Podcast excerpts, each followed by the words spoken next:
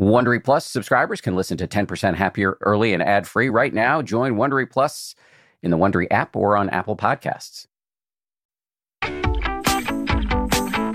From ABC, this is the 10% Happier podcast. I'm Dan Harris. Hey guys, if you've been thinking about starting a meditation habit, why not try doing so along with a friend or family member for a limited time? If you buy yourself a subscription to 10% Happier, we'll send you a free gift subscription that you can share with whoever you like. After a year like the one we have just had, sharing some peace of mind is sounds like a pretty good gift. As we like to say on this show, though, nothing is permanent, so this offer is of course no exception. Get it before it ends by going now to 10%.com slash December. That's 10%, one word, all spelled out, dot com slash December. One more item of business, and it is an invitation for you to participate in this show.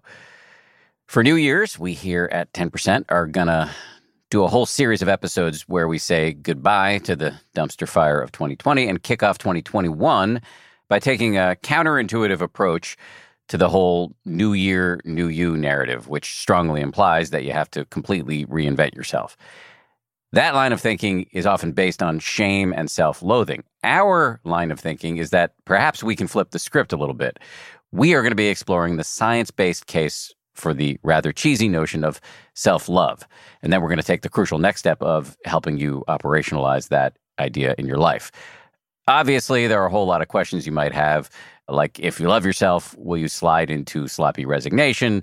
How do you do self love anyway? Isn't it just an empty platitude, et cetera, et cetera? Hence this invitation. We would love to hear from you, and we will answer your questions during the New Year's series right here on this podcast. So, to submit a question or simply to share your reflections, dial us at 646 883 8326 and leave us a voicemail. The deadline for submissions is Monday, December 7th. If you're outside the United States, we've put details in the show notes on how to submit a question via an alternate method. To be clear, alongside the special podcast series we're going to be launching around New Year's, we're also doing a New Year's meditation challenge on the 10% Happier app. So feel free to ask us lots of meditation questions as well. All right, let's get to today's episode. 2020, as we all know, has sucked extremely hard already. But we may now be entering into even more difficult months ahead as winter sets in and the caseloads appear to be rising. So we asked Professor Laurie Santos to come on the show. She is overflowing with science based strategies for navigating this difficult time. This is the second episode in our two part series that we are semi facetiously calling Winter is Coming. If you missed last week's episode with Zindel Segal, a pioneer in mindful treatment for depression and anxiety, go back and check that one out. Laurie, meanwhile, is a tenured professor at Yale, where she teaches a blockbuster course on happiness. She's also now the host of a really popular podcast, a really great podcast called The Happiness Lab. And in this conversation, we talk about how to handle the holidays in a pandemic, how to have hard conversations with your family, combating pandemic fatigue in your own mind, the need to double down on self care these days, why the things we think will make us happy probably won't and the cultivation of JOMO, the opposite of FOMO, and time affluence. Here we go, Laurie Santos. Laurie Santos, thanks for coming on. Thanks so much for having me. It's a pleasure. Um, so, let me just start with your course, which there have been a bunch of articles about your course in, in the New York Times and New York Magazine. So I've been following your work for a long time. But can you just describe how you became interested in teaching this to students and why you think it took off in such an incredible way? Yeah, so it all started when I took on a new role at Yale. So I've been teaching at Yale for over a decade now, which makes me feel very old. But in just the last couple years, I took on this new position. I became a head of college on campus. And so Yale's one of these weird places like Hogwarts where they're like colleges within a college, like, you know, kind of Gryffindor, Slytherin sort of thing. Um, and so I'm head of Silliman College, no relation to Slytherin, even though people get that confused. But what that means is that I live with students on campus. Like my house is literally in the middle of their quad. I eat with them in the dining hall. I kind of hang out with them in the courtyard. And so I was seeing student life up close and personal. And honestly, I didn't like what I was seeing. I was kind of shocked at the level of mental health dysfunction that my students were dealing with. It was something I was kind of blind to while I was like up at the front of the classroom, which is sort of embarrassing now in retrospect, but I kind of just didn't see it. But, you know, so many students reporting that they're depressed and anxious. And this caused me to like look, is there something weird about Yale or something we're doing wrong? But it's actually just something we're seeing nationally. Like right now, the national statistics are really scary. Like over 40% of college students today report being too depressed to function. And I shouldn't say today, this is more 2019, sort of even pre COVID time, right? So in 2019, over 40% of college students were too depressed to function. Over 60% report they felt overwhelmingly anxious most days. And more than one in 10 said they'd seriously considered suicide in the last year. And so these are national statistics, but this bore out what I was seeing on campus. And it just felt like, you know, honestly, we weren't meeting our educational mission at Yale, right? You know, we're bringing these students here, but, you know, if a student's in my lecture and 40% of the kids out there are too depressed to function most days, like, they're not learning computer science or Chaucer or whatever we're trying to teach them at Yale, right? They're just kind of missing it. And so I thought it was sort of part of my educational mission to sort of fix this. And as a psychologist, I thought, you know, there's lots of work on the kinds of practices you can engage with to improve your mental health. It doesn't have to be this way. And so I thought, I know, I'll just develop this whole new class about living a good life and all these evidence-based practices students could use. I had no idea. I thought it was going to be, you know, 30 or so students because that's what's typical for a new class. And I remember, you know, Yale students don't register ahead of time. So it's like once the class is offered, you kind of watch this little graph of how many students are interested in your course. And the first note that something weird was happening was that the graph in most classes went from a zero to 100 students, but mine had an order of magnitude difference. It went from zero to 1,000 students, and then it went over that. And I was like, this is strange. And that was because over a quarter of the students at Yale wanted to take the class the first time it was offered. Wow. So over a thousand students. And so that created lots of logistical hurdles, like finding a concert hall that was big enough to fit everyone. you know, we joked about putting it in the football stadium, but that would be a little cold. And yeah, I mean, what it showed me was that students, you know, they don't like this culture of feeling stressed and anxious. They're really like searching for solutions. And, and I was sort of proud of them because they were really looking for evidence based solutions. Like they didn't want platitudes or just kind of, you know, self help, but they wanted to know what did the science say about how you could live healthier. What were you say some of the core lessons you were imparting in that course? Yeah, well, one of the biggest lessons is just how bad we are at this, like the misconceptions that we have about what makes for a happy life. You know, I start with this idea that our minds are lying to us about what makes us happy. And I feel like this is the crux of the problem. It's not like, you know, smart Yale students aren't looking for happiness. It's not like they're not trying. They're just going about it the wrong way. You know, they're focused on grades and you know building their resume skills so they can get the perfect job and the perfect relationship like they're really focused on switching their circumstances. And the data suggests that you know for most people switching your circumstances doesn't matter. Not for everyone you know you have to be careful. If you don't have enough money to put a roof over your head or if you're like a refugee or you're in really awful circumstances yes changing your circumstances will improve well-being. But for you know most of my Yale students that's just simply not going to be the case. And so students are really worried about grades and next steps at the cost of things like forming solid social connections, you know, things like sleep, things like being present during, you know, the 4 years of your life when you're in college and noticing all the fun things that were going on. That's what they were missing out on. So, I think that's the biggest message I try to teach students is just how much we're going for the wrong stuff. We're going after things that are just not going to work. Did building this curriculum change your life and your happiness level? Oh, yeah, like 100%. And I even admitted that in the first lecture. You know, one of the reasons I decided to teach the class was that I saw a little bit of the students in myself. You know, like I was criticizing them for, you know, oh my gosh, you're so worried about grades and accolades. And, you know, I had just come out of getting tenure at an Ivy League institution. You know, I was watching myself prioritize some of the wrong stuff. And so I figured if I was teaching this class, it meant that I was going to have to practice what I preached, right? I couldn't get up there and tell them, hey, you got to prioritize sleep and social connection and being present if I wasn't doing it myself. And so I really committed that by teaching the class, I was going to do these practices. And as the science suggests, perhaps not surprisingly, it meant that I got happier myself. I feel like, you know, just I do take these kind of little one off, like self report happiness quizzes now and then. And in general, my happiness has gone up on a 10 point scale from a whole point to two points. Again, not like a huge bump. I didn't have that, you know, I wasn't super depressed. So I didn't have that that much higher to go, but a really reliable bump up. And I think it's because it's not because I know what to do, it's because I'm actively doing the things that I'm telling my students to do. Funny how that works. So yeah, like actually doing it, you know, really works. Exactly. Um, so let's talk about advice for the rest of us. I'm sure there are some college kids listening to this, but let's talk about some sort of topical issues that are universal. We're heading into the holidays. It's highly likely that we'll be interacting with family members with whom we disagree politically. There's just baseline family stress. There's the fact that holidays can be a time when depression and anxiety spike. What are your overall insights based on the science about how we can gird ourselves for this season? Well, I think the good news is the science gives us lots of insights about how we can gird ourselves normally for the holidays. Because as you said, the holidays is normally going to be a tough time. But especially right now in the year that is 2020, I feel like you know, I want to go back and sort of whip my past self for every time I complained about the holidays in like 2018 or 2016. I'm like, what did you think? You know, like, oh, you had one too many Christmas party. Like, poor you. Like, try getting through 2020 and rolling up to kind of Christmas Eve, right?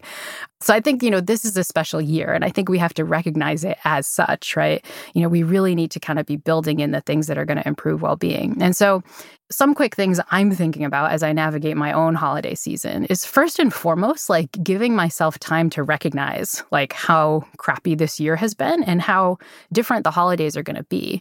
You know, I think sometimes when we plow into like, oh, the advice to make it better is X, Y, and Z, we miss like it's actually good to take some time to recognize how much this sucks and recognize that there's some grieving to come with this. And, you know, some of us are happy that some of these, you know, holiday traditions got moved around a bit, but some of us are in deep mourning about it. And I think it's good to honor that mourning and to try to engage with practices that allow you to kind of be there with that sadness or that anger or whatever it is and not get like destroyed by it. I like that a lot because there's a phrase that the, my friend Dr. Mark Epstein, who's a psychiatrist, uses, which is that we often engage in a rush to normal without sort of taking stock of what has happened to us.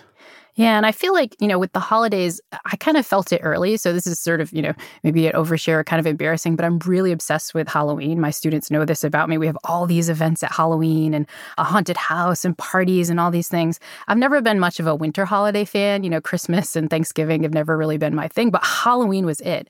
And so now when we're recording this a couple weeks afterwards, I went through that incredible grieving period. You know, my students were like, well, can we try, you know, carving pumpkins and all this stuff? And I was watching myself not schedule things and being really annoyed and kind of just being frustrated in ways. And I realized, like, wait a minute, this is, you know, it seems kind of dorky, but like, I need some time to grieve that this is not going to look the same and that, you know, whatever things I put in its place might be fine, but it's not going to be kind of what I expected. And so I actually scheduled some time to do some meditations. I kind of stole a page from Tara Brach, who I know you've had on the show recently, and did some rain meditations where I worked through and recognized my like frustration about missing Halloween and my sadness and the fact that I was grieving.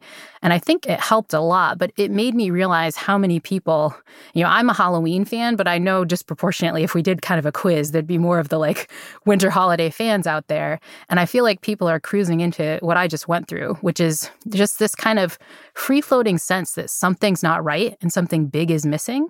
And as you said, in this rush to normalcy, we can kind of try to deny that or try to patch it up and pretend it's perfect. And I think we just all need to take a collective, like, huh, and like, this sucks. And it's cool to admit it. It's important to admit it. Just to say for the uninitiated, Tara has been on the show recently. You can go back and listen to it. But this idea of a RAIN meditation, it's an acronym, I think actually invented by another teacher named Michelle McDonald. But the four steps are recognize, accept or allow. I is investigate, and N can be either non identification or nurturing. And it's actually a, it's if you don't mind the cheesiness of acronyms, it can be quite a useful technique. Speaking of useful techniques, any other thoughts about ways to survive a highly unusual holiday season? Yeah, well, I think, you know, once you've kind of done the act of recognizing and allowing it to be the way it is, right? Now you can engage with the practices I think can make it better. And I think there are a couple that we forget about. You know, one is just doubling down on healthy habits, right? Just the dumb stuff like sleep, exercise, you know, not like drinking way too much or eating way too many cookies, right? Like we know that's important for our physical health, but we forget what a huge effect it has on our mental health, right? Like take exercise, right? There's evidence that a half hour of cardio a day can be as effective for reducing symptoms of depression as some of the leading antidepressant medications, right? But holidays when things get busy or when things get cold out and you know it's wintry like that's one of the first things to go. But this is like when we need it the most. We need to be intentional about scheduling that stuff. You know same thing with sleep. You know we're just coming out of the election cycle right? And i feel like this was one of the things i was watching in so many of my friends who are obsessed with watching the election statistics. You know they thought it was just the election statistics which admittedly was bad right? That's provoking anxiety and so on. But it was also the fact that they you know nightly would stay up till like three in the morning trying to figure out, well, what's, you know, if they're on the East Coast, what's happening on the West Coast? And you know, I'm waiting to see the latest statistics. And it's like, it might just be that you're not sleeping as much that's causing this anxiety. And, you know, some of the data bear this stuff out that, you know, for every hour you miss of sleep, you're jumping up significantly your potential increases for things like depression and anxiety. So, you know, this is the time to double down. And in some ways, it's great, right? You know, winter's a good time to like get cozy and add that extra hour in if you can. You know, many of us aren't commuting in the same way we were to work, you know, like double down on a few extra 15 minute blocks of sleep. And that can be quite powerful. Just to say, we had a guest on last week, Zindel Segal is an expert in depression. he made this exact same point about the importance of routine. And it really rings true to me. What about dealing with family, whether we're going to be with them or not? There can it can be complex in a normal year dealing with your family. Now it's complex for innumerable reasons. Do you see them? If you do, what are the rules that you're all agreeing on? Does everybody play by those rules? And if you decide not to see them, what kind of stress does that create? And how can you recreate some sort of intimacy over Zoom? There's so much to worry about here. Do you have any thoughts in the middle of this yeah, particular yeah. dumpster fire? I think a couple. I mean, one is we're getting good evidence about, you know, if you're not on the same page about kind of COVID norms, how to navigate that. Some lovely work by Ashley Whillans, who's a professor at Harvard Business School, and her colleagues, she's been looking at this.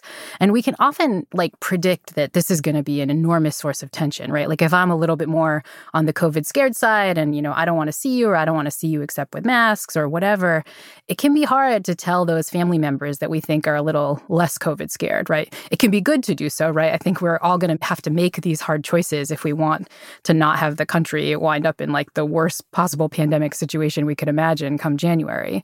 But those conversations are hard, right? But one of the reasons that Ashley's work shows that it's hard is that we kind of mispredict how people are going to react we assume people are going to flip out, you know, they're really not going to get it. But by and large, you know, people care about us, right? If you express, like, look, I'm really scared about this, I'm worried about your health, I'm worried about my health, and I really think we should do this so that we can have future, you know, holidays together. Oftentimes, what she finds is that people react better than we expect. So, this is another domain in which our prediction about how badly it's going to go sometimes makes it worse, right? It makes us not say anything till the very last minute which obviously, you know, people are going to be more annoyed if we cancel plans really late. It means we're like really nervous when we're about to have this conversation, which doesn't help, right? You know, we're kind of not at our best negotiating when we're incredibly anxious, right? There's all these things that that misprediction does, but the data suggests it's probably going to go better than you expect. So, breaking the bad news to my family already, I've sort of used that. It's like, let me just jump into this early and use, when you're talking about it, especially if you're canceling plans, use information about how you're feeling and the worries that you have and people's health and people's safety. You know, like I want to come back and make sure I have another Christmas with you, mom. And this is why I'm making this hard decision now, right? You know, it's about love, it's about the fact that you feel connected. And then the data suggests you want to suggest an alternative, right? You know, bad news is really good. You know, I can't go out with you right now, but how about take a rain check sort of thing? And so I think you really want to give a mechanism to have a rain check, whether that's, you know, in perpetuity when things are safe again in 2021, you know, I'll go out and visit the family, or a rain check that involves all the technology we have now. You know, you and I are far away, but we're able to talk and have a nice, touching conversation, hopefully, right? And other family members can do that. And we forget that sometimes that's just as good in terms of bonding. It's not perfect, obviously, for all the reasons we know, but it can be better than we actually expect. The talking to other people who may have different COVID norms, I just want to hang a lantern on one aspect of that. You emphasized it well, but just to go a step further, it seems to me like you're liable to be more successful in having these conversations if you talk in as is uh, this is this is the term that is often used in uh, sort of the touchier feelier aspects of corners of our society. But if you use I language, mm-hmm. the letter I language, and talk about how you feel as opposed to lecturing somebody yep. about what they should do or what they feel, like telling them what they feel or talking down to them, it seems like that's going to be a more yeah, winning solution. Exactly. I am worried that if I make this decision, you know, it will come back to haunt me. You know, I care about you a lot and I want to make this holiday the best it can possibly be. And I am, you know, I'm concerned that someone might get sick, right? Using the I language is very powerful. And talking about how you're making this decision out of compassion and care and concern for the other people in your family that are involved, the other people in your community that are involved, you know, that kind of thing, you know, people really get. You know, first, it's hard to kind of argue with the I language. It's not a lecture. You're not telling people what they should do. You're just saying, look, hey, I feel this thing.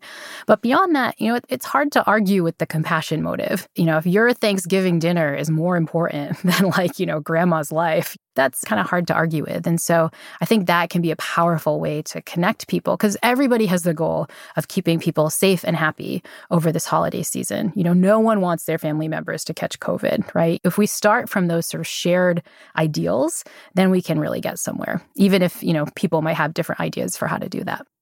What if you're dealing with somebody who thinks COVID's a hoax?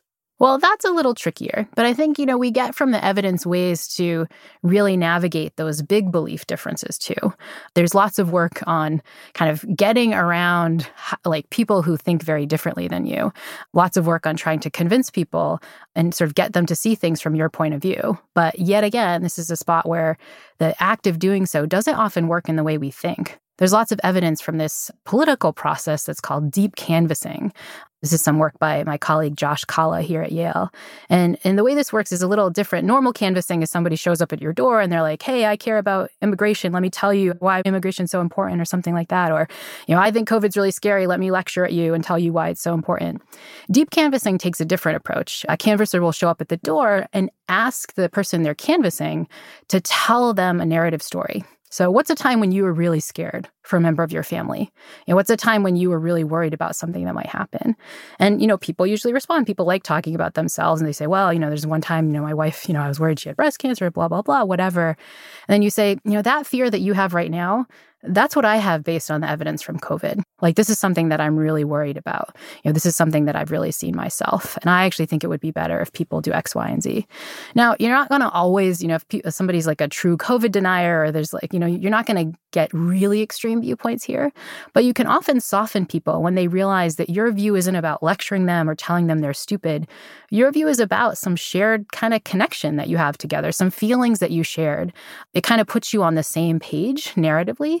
And it can sometimes allow people to hear things that they didn't like to hear before. In fact, in Josh Kalla's work, he finds that when doing deep canvassing about, you know, really touchy issues, so things like trans rights or even things relative to immigration and immigration policies, sort of talking about these kinds of things where you first ask someone their opinion, what's a time when they went through something, and pointing out, hey, this issue that I'm thinking about, it's a lot like that in some ways, it can get people to soften a lot more. And so I think this is a technique we can use for those in our family who might not, you know, see eye to eye on how much of a risk that COVID is, but also for even bigger issues. One of the family members I had to have hard conversations with were my husband's extended family in Iowa, you know, where we're kind of a polarized family in terms of like who people were voting for and things like that. And I think this year, more than ever, those are going to be very hard conversations to have, whether they're over Zoom or over a dinner table.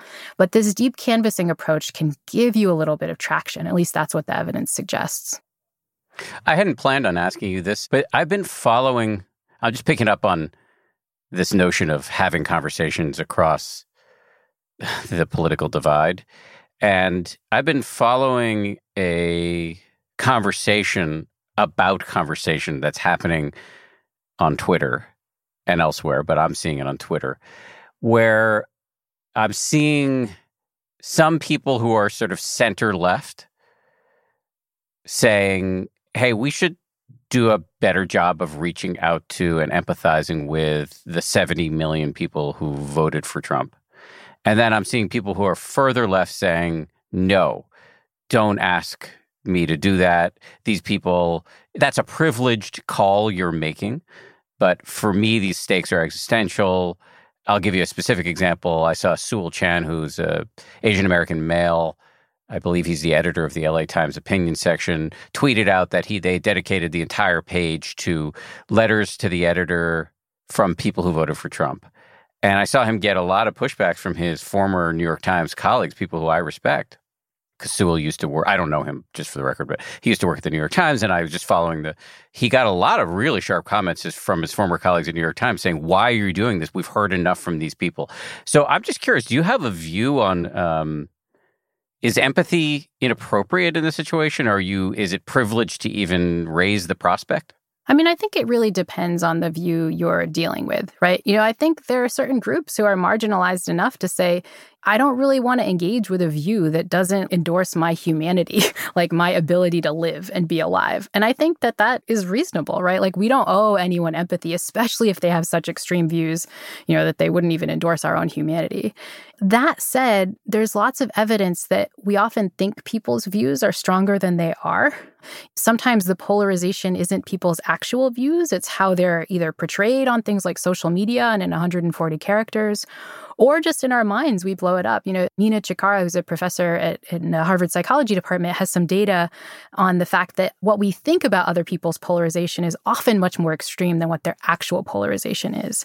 You know, so the view that we have, that we think people have, might not be as extreme as we think. And I think that that means that, you know, for those of us who are privileged enough to not have our humanity being doubted, right? Like, you know, th- then we can kind of engage in some of this work. And I think, you know, this is another lesson that I think we get from the deep canvassing work it's not the person who is marginalized by the view they're trying to like canvas for that's doing the canvassing. You know, it's someone with a little bit more privilege, right? So it's not necessarily a person who's trans themselves doing the canvassing. You know, it might be someone who can say, well, you know, my friend who's trans or something like that, right? You know, then we can do it with a little bit less emotion. And I think this is a way that we, you know, if you're not from those marginalized group, right, you can be a real ally here, you know, because that sort of connecting across the divide, it takes work, you know, it is exhausting. And, you know, let's not have that exhausting work fall to the people, you know, who are hurt most by some of these views. Yeah, no, I mean, I, I totally agree that we shouldn't be asking the people who are the most aggrieved and oppressed to be doing this work. In the main, we occupy the same country, right. and we need to be talking to each other if we have the resources to do it. And I think we just need better skill sets for how to do that talking, right? I mean, I think some of the things that have helped us in the past honestly have eroded. I mean, one of the things, you know, as you know well, is that we're honestly across the political divide just not dealing with the same facts, right? You know, I simply don't know the kinds of information that are going to my Trump supporting relatives on the other side. I just simply don't know what they've seen. You know, it might have been that if I saw the same stuff, you know, I would feel the same way or I'd be outraged in a different way, right? You know, so that's, I think, one of the issues is that the divide across just the content is really, really huge. The second thing is, in addition to the divide across the content, we know that mentally we create our own divides too. You know, like in 1984, the idea was like, you know, the government is going to tell you how to see things, it's going to shape the way you perceive stuff and so on. You know, we don't need a government getting us to do that. We have minds that do it ourselves. There's a lot of evidence suggesting that if you just feed people exactly the same facts, but they have a different motivation to see those facts differently, they will. There's a very famous psychology study where you showed uh, football fans from two different schools. I believe it was Princeton and Dartmouth, but now I'm forgetting exactly which schools. But you show Princeton and Dartmouth fans the same football game where there are a few controversial calls called in the game, and they just will see exactly the same footage and say, "Oh, it's obvious that they should have called it on Dartmouth," or "It's obvious that that play was like you know Princeton." Right?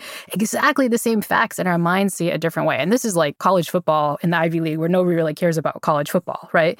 You know, when the stakes are high, when things are about the right to choose, when things are about Supreme Court, you know, like votes that might affect all kinds of things we care about in years to come, you know, when it's about things that people really care deeply about, you know, those kinds of motivated reasoning skills are going to get even more entrenched. And we like to think that the other side is motivated and they're reasoning in a bad way, but the evidence suggests that both sides are.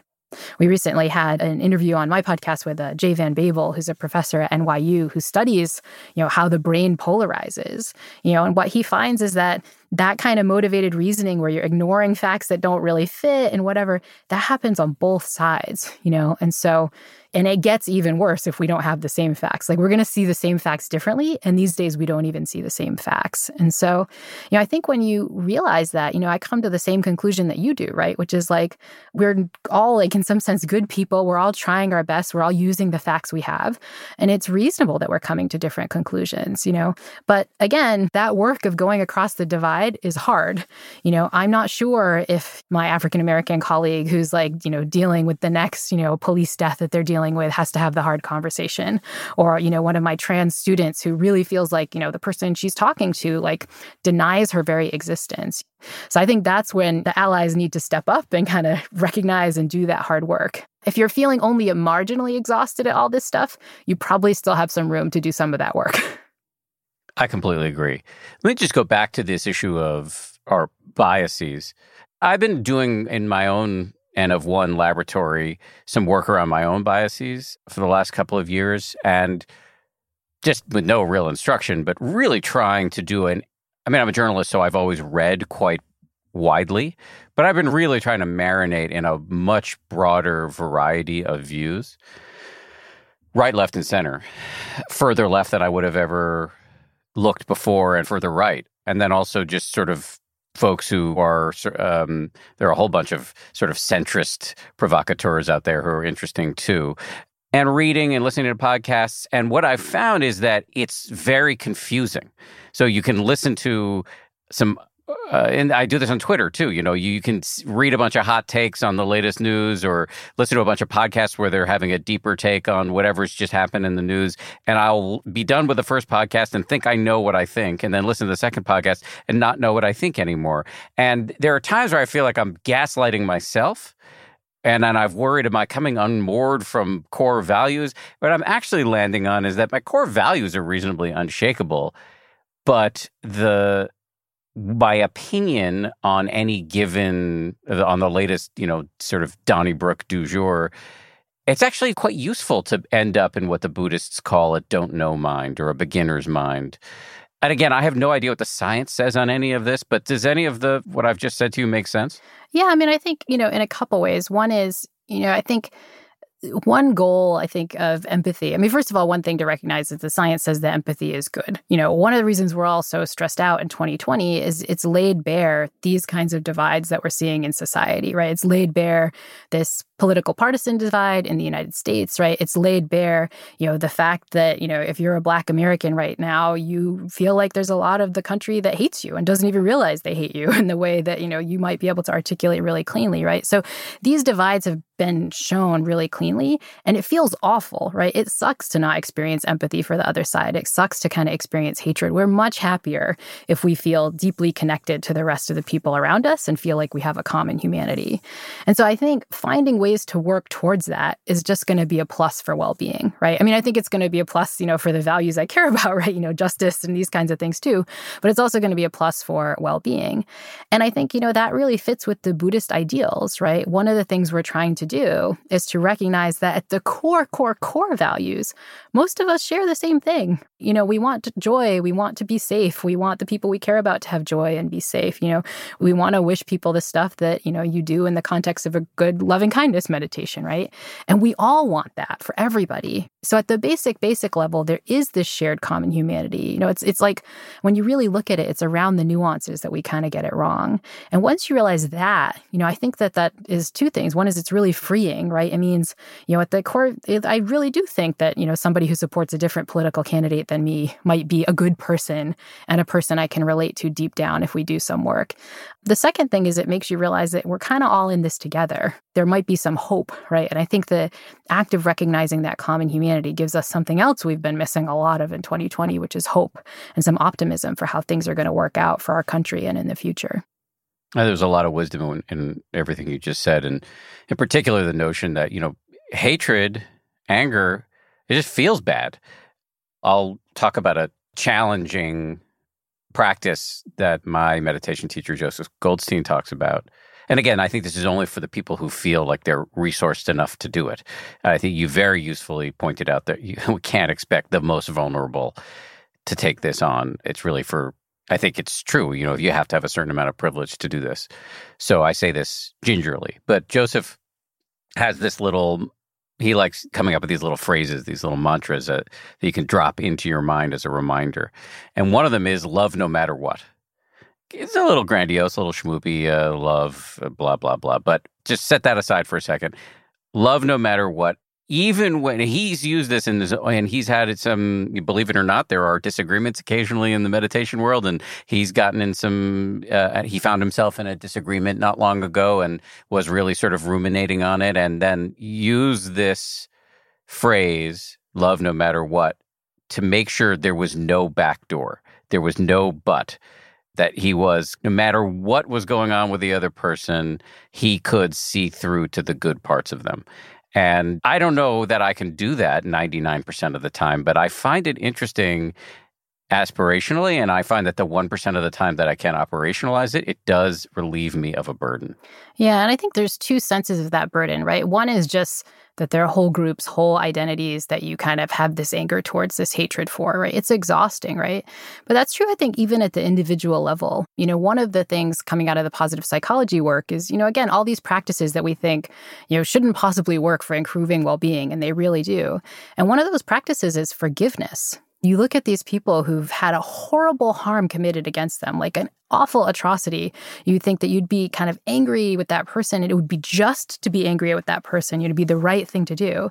And these people embrace forgiveness. And what you find is they have these psychological effects. They're less depressed. They're less angry. You know, they have higher well being. They have higher optimism. They have physical effects, right? You know, you get like immune function improves, cardiac stress improves, right? In some ways, you know, again, it kind of gets back to this sort of, you know, Buddhist notion of the second arrow, right? You know, that horrible harm that was committed against you, that's that's the first arrow and it sucks. It's a huge, huge arrow, right? But there might be a second arrow that you are stabbing yourself with, which is your reaction to it. And it's not to say that it's easy. I think it takes an incredible amount of work, but there's ways that we could come around it. And ways and forgiveness, it's it's important to recognize it doesn't mean justifying the act. In most cases, it doesn't even mean being nice to that person or engaging with them ever again. You could like, you know, shun them and keep them out of your life. That might be the healthy thing to do. But you drop your own personal anger that goes with it because you realize it's counterproductive productive. It's your arrow that you are using to stab yourself, and you have some control over that. I've mentioned this before on the show, but I've spent time just as a journalist with a couple of people who were wrongly convicted and spent decades behind bars. And the folks that I've met who've, who've been in this situation, they've always talked about the need to drop the anger because otherwise it would kill them.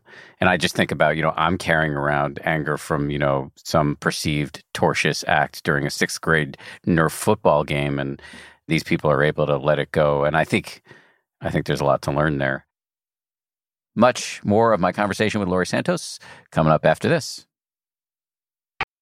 The Taste the Mediterranean sales event is going on now through March 19th at Whole Foods Market. It's a store wide event packed with flavor. My family and I are regulars at Whole Foods Market. We've got one, I think, less than a mile and a half away from our house. This Taste the Mediterranean thing sounds pretty cool. Uh, they've got Mediterranean inspired flavors. You can save on Parmigiano Reggiano, charcuterie, and ground lamb. They've got delectable seafood choices. You can save on whole branzini and sustainable wild caught sockeye salmon, which is a regular feature at our dinners in this house. My son loves that salmon from Whole Foods. And I'd be remiss if I didn't point out all of the uh, 365 by Whole Foods Market products. Stock up on wallet happy Mediterranean essentials like feta cheese crumbles whole wheat pita pockets, and more. I am constantly uh, consuming these 365 products, including the, the raw cashews, which I snack on all the time. We love the 365 sea salt and pepper. Uh, we love their sushi rice. You get the picture. Go check it out. Taste the Mediterranean now at Whole Foods Market.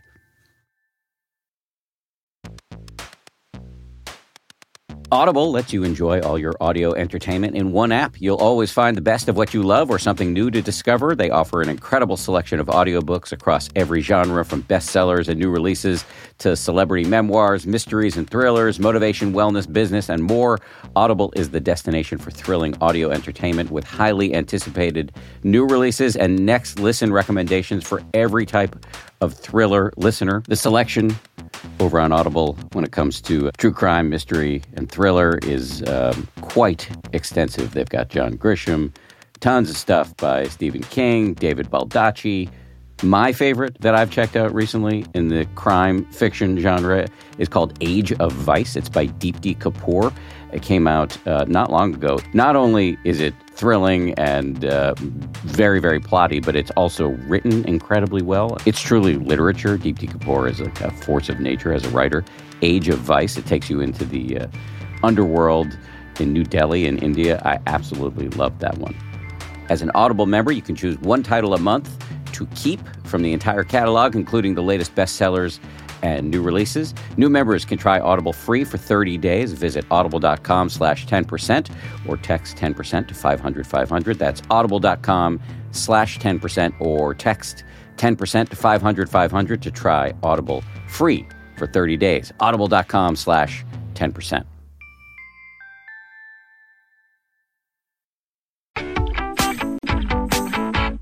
So we've talked about the holidays, but you know, COVID's going to last past the holidays. I am worried about 2021. Everybody keeps talking about can't wait for 2020 to end, but I'm not convinced that 2021 is going to be, you know, super green pastures. I think it's going to be tough going, at least at the beginning, and maybe significantly longer than that. And I notice in my own mind, I was very diligent at the beginning, really careful. And then over the summer, when you know we're in Connecticut, the transmission rates became sort of really sort of asymptotically close to zero, and I could see people outside. I became less vigilant. Now the numbers I'm living in a red zone right now, and Thanksgiving's coming up, and we're not going to do anything. Christmas coming up, we're not going to do anything. We're not going to see anybody outside of our people we live with in the same house with. But I do notice a fatigue setting in. And I sometimes worry about, even with me, and I live with a pulmonologist, that, you know, I could see a desire to break the rules or to not take them that seriously. What do you recommend for those of us who are seeing this kind of, I don't know, rebelliousness crop up in our own minds? Yeah, well, first, I mean, I'm with you, right? You know, I've kind of gone through the same thing. You know, in March, it was like, oh my gosh, this is great. I'm going to bake bread and do indoor yoga, and this is great. And then you kind of habituated the summer. You could see people outside. And now I'm watching all the safe options like going away, right? You know, we could meet outside in the freezing snow, like, sounds awesome. You know, like, no, right? And so I think we all need to kind of remind ourselves, you know, what this virus really does to people, right? You know, I think there was a reason we were scared in March, and that reason is still there, if not worse, right now. I think this is one of, in some ways, you know, there's things that journalism has to do to be sort of just and fair that have some negative consequences. And one of these is to not really tell the detailed stories of how awful COVID is, right? You know, my read is like journalists aren't in there interviewing patients as they're being intubated and like, how awful is this to know that you're going to die alone? Or like talking to family members who are grieving this. I mean, there's a good reason for that, right? Obviously, we don't want to exploit people who are going through that. But that means unless you've been through it yourself, I think you don't don't know how awful it is. And I feel like this is where we can see things through the eyes of people who are ICU nurses and doctors who are going through this. Ed Yong, who writes for The Atlantic, has been doing harrowing series talking about how burnt out ICU nurses are.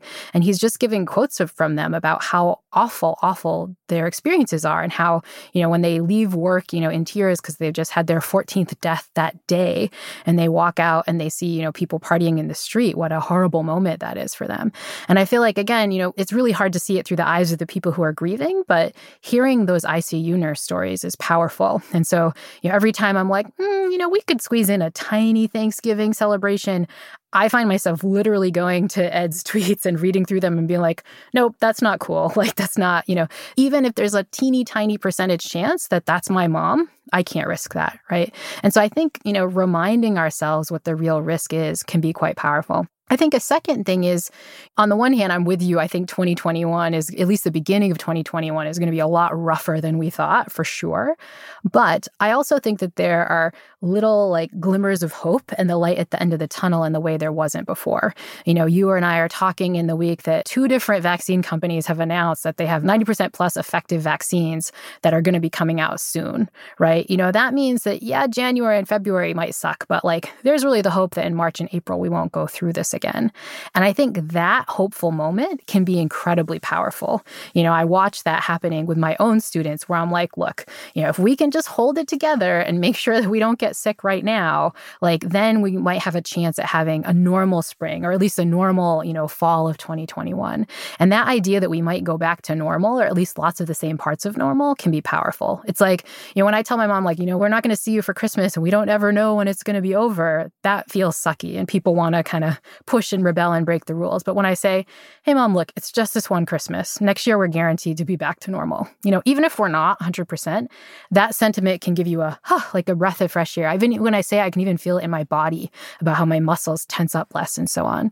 And so I think harnessing that hope that this isn't going to be forever, there's a light at the end of the tunnel, that can also help us get through some of the worst of it and be good actors and not contribute as much to the problem.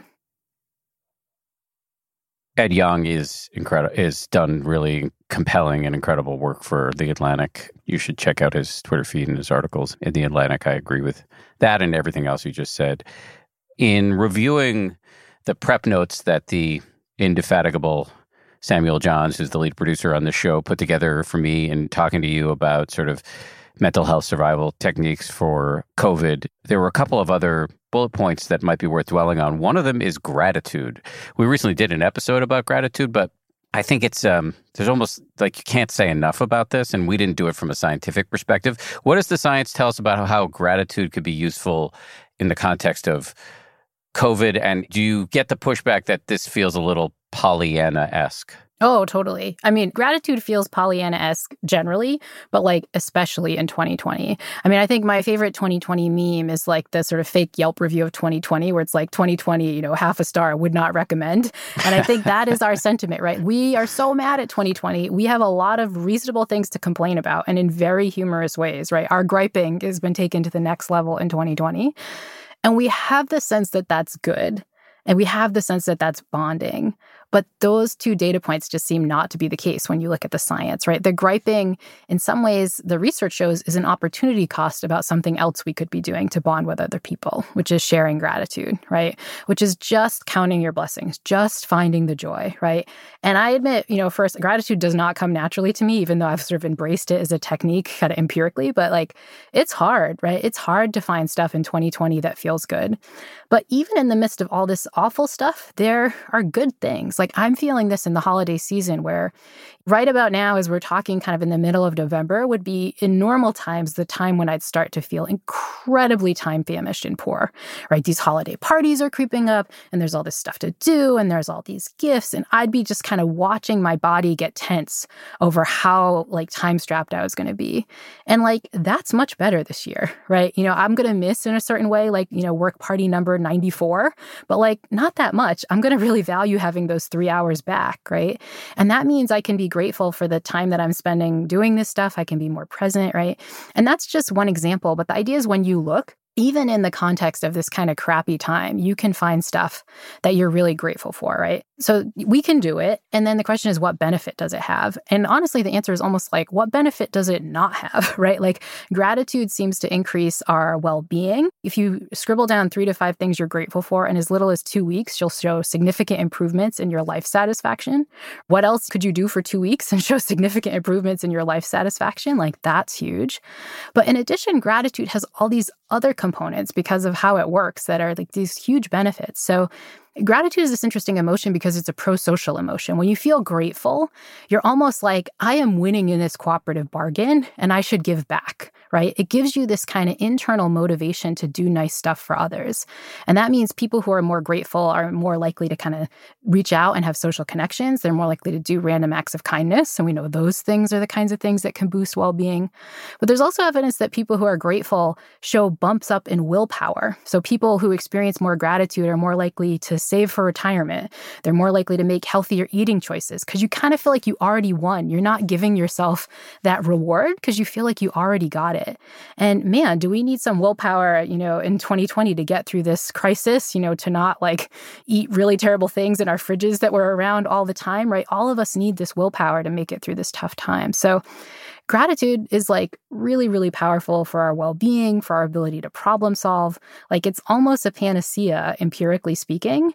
and it's totally free. like that's what I have to remind people, right? Like it's not like you have to sign up, you know, for some expensive program that I tell you about. Like literally scribble down three things that you like about your life tonight and you'll get the benefit of this. Related to that, and you kind of alluded to it, is the opposite of FOMO, JOMO, the joy of missing out. How is that useful right now? Oh, I think it's huge. You know, I think we're prone to notice the stuff that is going badly, right? You know, we do have naturally this negativity bias. In fact, there's evidence from one of my Yale colleagues, Paul Bloom, that even babies show a negativity bias from as, as young as three to six months of age. They notice bad actors over good actors and things like that. So it's built in and it's deep. And that means that we notice the FOMO, right? We notice the fear of missing out, the stuff that we're not doing that we're really kind of sad about. And there's going to obviously be some of that in 2020. But what we forget is that we can often take things off our plate to get more joy. You know, I think a bias of our mind is when we think about how can we be happy, we want to put new stuff in. We want to put in more money or buy something. We don't think, what can I take away? But the research shows that taking stuff away can be incredibly powerful. You know, the biggest effect is on what social scientists call time affluence, this idea that you just have a little bit of free time. It's the opposite of what, you know, a typical holiday would be like where we're, as I was talking about before, we're experiencing a lot of time famine. The research shows that if you self report being time famished, that has as big a hit on your well being as if you self report being unemployed, right? You know, we know unemployment is like super bad, but just feeling time strapped can be just as bad. And so I think we're all going to get a little well being benefit that we don't realize from missing out on a lot of stuff. You know, as I said, I'm going to miss work party number one and number two. I love those. But three, four, five, six, you know, to 44, like I didn't need those in my life, right? And I just feel guilty not going to them. But now, you know, there's no guilt to be had because they're just not there.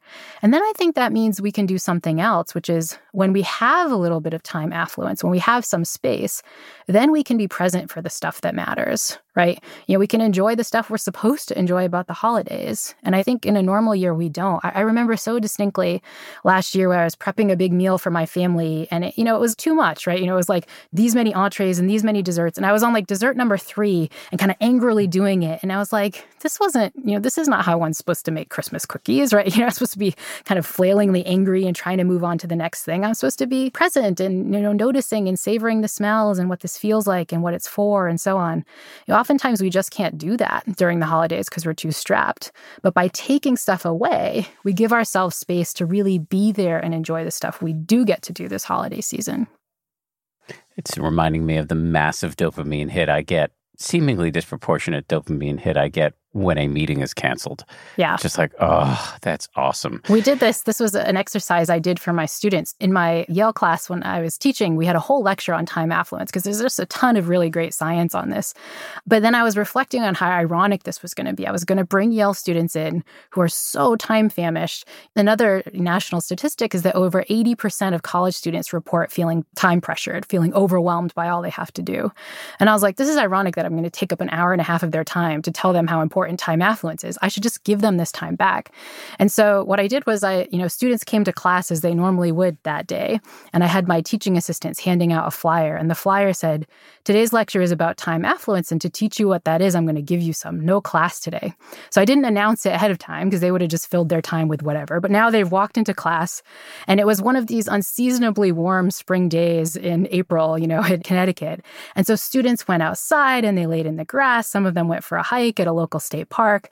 A couple of them got together and went to one of the recording studios and made like a little mini music video. Like they did fun social things that weren't work.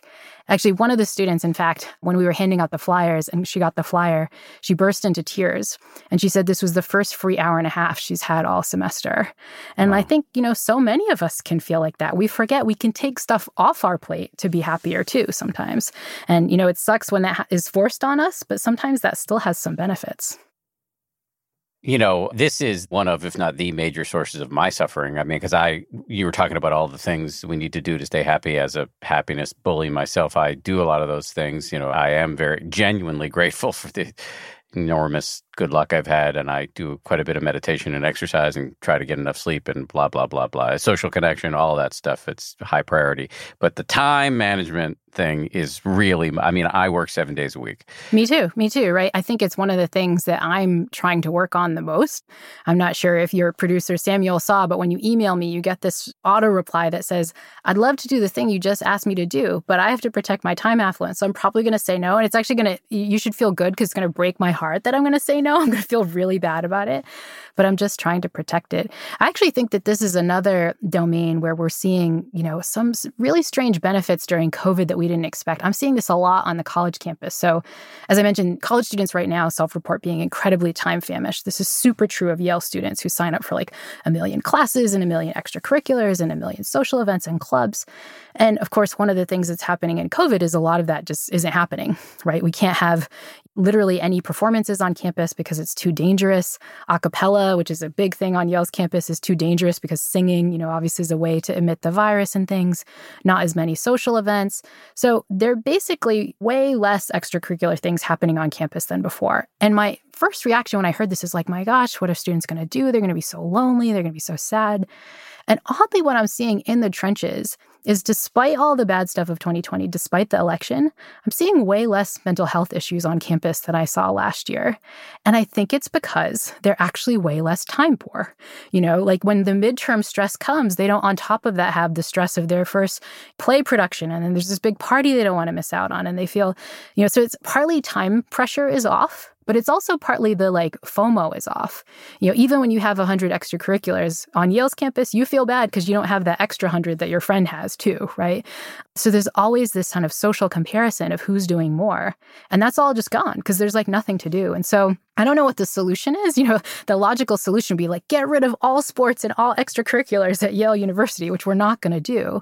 But I think it's really telling that when we're forced to take stuff off our plate, even stuff we love, I mean, all these cases are, you know, like my football players who just adore their sport or a cappella students who like live to sing, you know, they're in some ways very sad that they can't do that. But even taking a thing you adore off your plate can lead to a well being benefit if you're really time famished. What else do you do about, because you admitted that you suffer from this sort of time famine, being overstrapped? What does the science tell us about how to manage this issue? Yeah, well, there's two other tips that I use, and I should give credit where credit's due. These are tips from the wonderful Ashley Whillans, who's a professor at Harvard Business School. She has this fantastic new book called Time Smart that I just encourage everyone who's feeling time strapped to read because it's awesome. But she gives these two tips that I've found quite powerful. So, one is this idea that there's often things we're doing around the edges to save time, but we don't frame them that way. And that means we don't get the mental benefit from them. One weird thing about time affluence is that it's not the objective amount of free time you have, it's just the subjective sense that you have some time. So you don't have to open up actual time to feel like you have lots of free time. You know, you mentioned this probably when your meeting gets canceled. Like the meeting could be 20 minutes long. That's not opening up like a whole world of time in like Dan Harris's life, right? But like in practice, it can feel like so, you know, you feel like I could learn a new language or go skiing, like, but it, it's just 20 minutes, right? And so our brain responds subjectively, not objectively. And that means we can hack it. We can give these what feel like big windows just by framing things that way. And one of the tips Ashley gives is to frame the time saving purchases you are making as giving you time. So the next time you get like curbside pickup, hopefully people aren't going to restaurants right now. If the COVID stats are as bad as they are in Connecticut, where you're listening to this, hopefully you're not going to restaurants in person. But you could get, you know, the takeout, right? That's a huge time saving. Last week, my husband and I got burgers and fries from our favorite, you know, burger and fry place here in New Haven. And, you know, I didn't have to go to the grocery store to get the potatoes. I didn't have to chop the potatoes or fry them or clean the pan and all the greasy goo that went everywhere. Like, what did that save me? You know, that was probably two hours, three hours if I did it myself.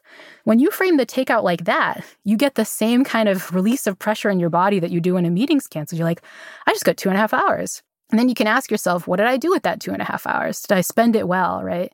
And so this happens all the time. You know, if you hire the neighbor's kid to mow the lawn, or, you know, if you have like a cleaning service, right? You know, sometimes these things can sound privileged, right? Like you have to be like, you know, a rich Yale professor to do them. But there's all these tiny things we do along the edges to save ourselves time, but we rarely frame it that way. So just reframe the things you did every day to save yourself some time, and then ask yourself what you did with that. So that's sort of tip one that I use a lot. Tip number two is to make good use of what Ashley and others call time confetti. So, one of the sh- most shocking social science findings is that at least, like, say, 2018, not in COVID times, but the last time these data were collected, turns out people actually had more free time in 2018 than they did five, ten years ago, which is shocking to me. It is right, but it's a special kind of free time where it's not like big chunks of open time. It's like five minutes here and there, you know, that five minutes before a Zoom video or the 10 minutes after your kid goes to sleep because they fall asleep really quickly, right? It's broken up into what she and others call time confetti, these like little pieces of time that are floating around. And so subjectively, that never feels like a lot, right? You know, if you see a big pile of confetti, you don't think of like what big sheet of paper that came from. But the idea is you can make it more valuable by using it in a particular way. You know, usually we have it, you know, I don't know about you, but like these days after the election, I just go on Twitter and get mad or like just do something dumb with it, you know, try to take something else off my to do list. But what can you do to use that time confetti productively? Ashley recommends making a time confetti wish list. So you literally have a list. Like if a meeting ends early, it's like, oh, what do I want to do on the list? But again, not like check your email, like this is a time for a five minute meditation that I might not have squeezed in before. I'm going to text a friend and set up that time, you know, to hang out later, you know, gratitude list, whatever. So, time confetti, this has been a game changer for me. I have my little time confetti wish list, and I admit, because it's often hard for me to practice what I preach, that it's hard. Like, I'm about to check my email and I'm like, uh, or go on Twitter and I'm like, no, let me look. And I'm like, oh, I'll text a friend. That was what I was supposed to do. But it's game changing. When you put these things into effect, they can really make you feel happier, but also just feel like you used your time well. I love that. And I definitely personally use my little scraps of confetti to meditate. And I recommend everybody else listening to the show do that. I mean, just as an example, our time together we'll probably be able to wrap up early, but our time was supposed to end at 3.30.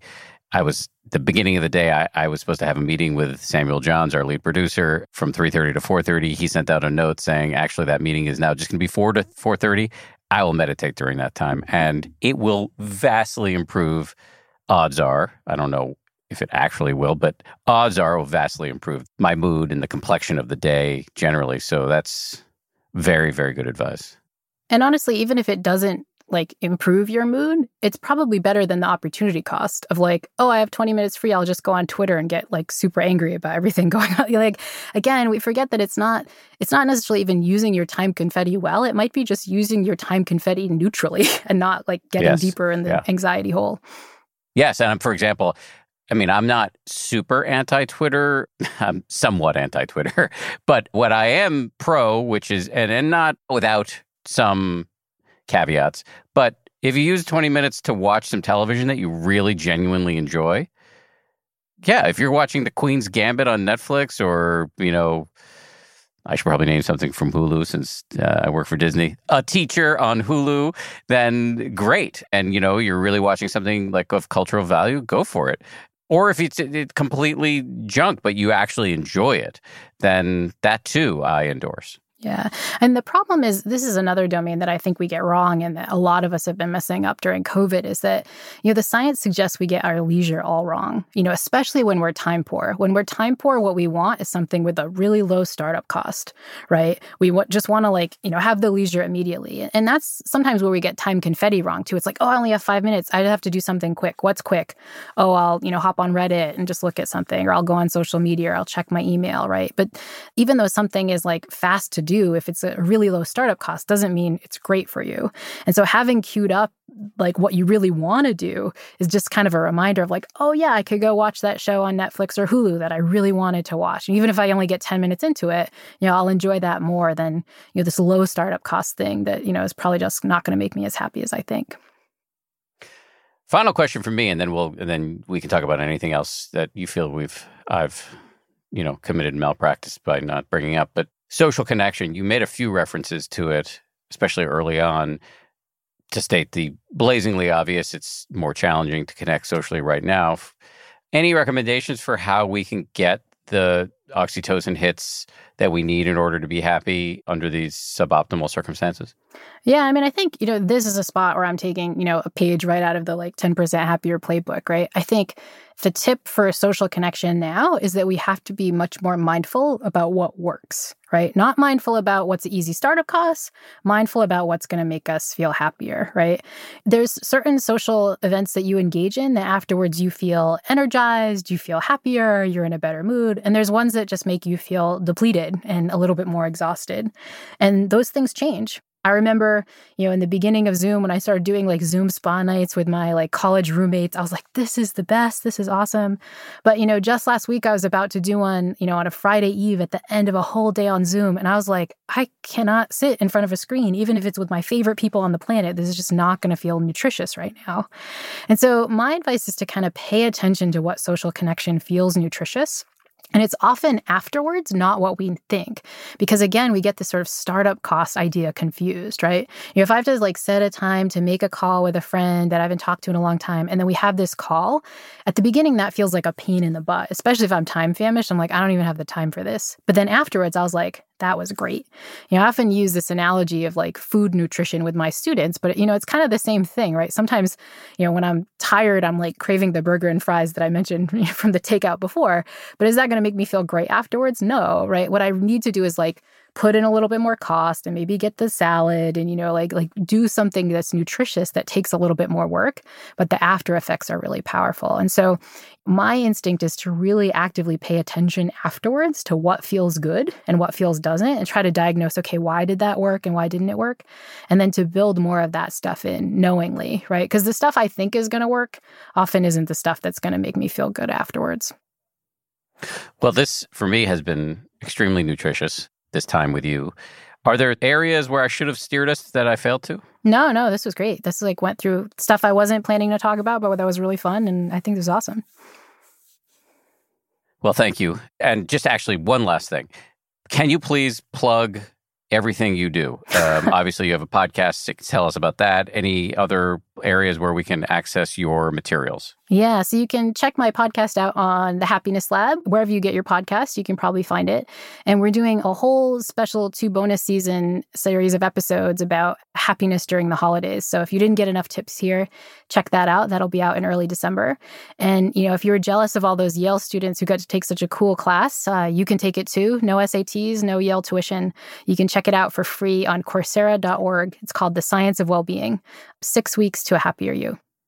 How about uh, are, are, are you on social media? Where where can we find you? Oh yeah, you can find me on Twitter at Laurie Santos, but don't stay on too long. Although I try to post stuff, I try to balance any of my doom posting with hope posting as well. So hopefully it will be a benefit.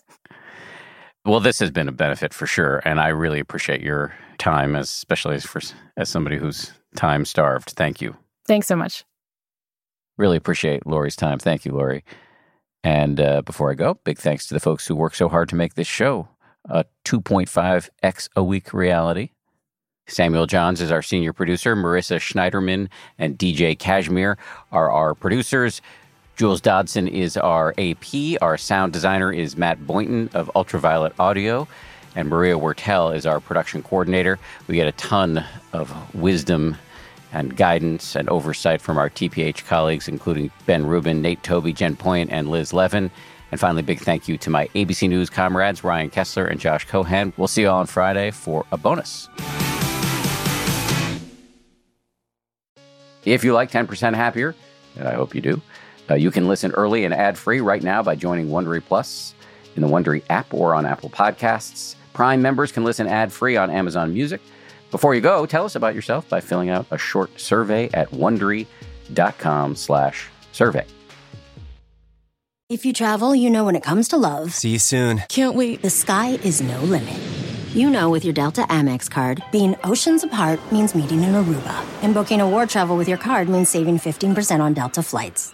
You know kissing under the bridge of sighs guarantees eternal love. Because you're the long distance lovebirds. It's why you're a Delta SkyMiles Platinum American Express card member. If you travel, you know. Take off 15 discount not applicable to partner operated flights or taxes and fees. Terms apply. Visit go.amex slash you know. The early 2000s was a breeding ground for bad reality competition series. From shows like Kid Nation, CBS's weird Lord of the Flies style social experiment that took 40 kids to live by themselves in a ghost town, to The Swan, a horrifying concept where women spent months undergoing a physical transformation and then were made to compete in a beauty pageant.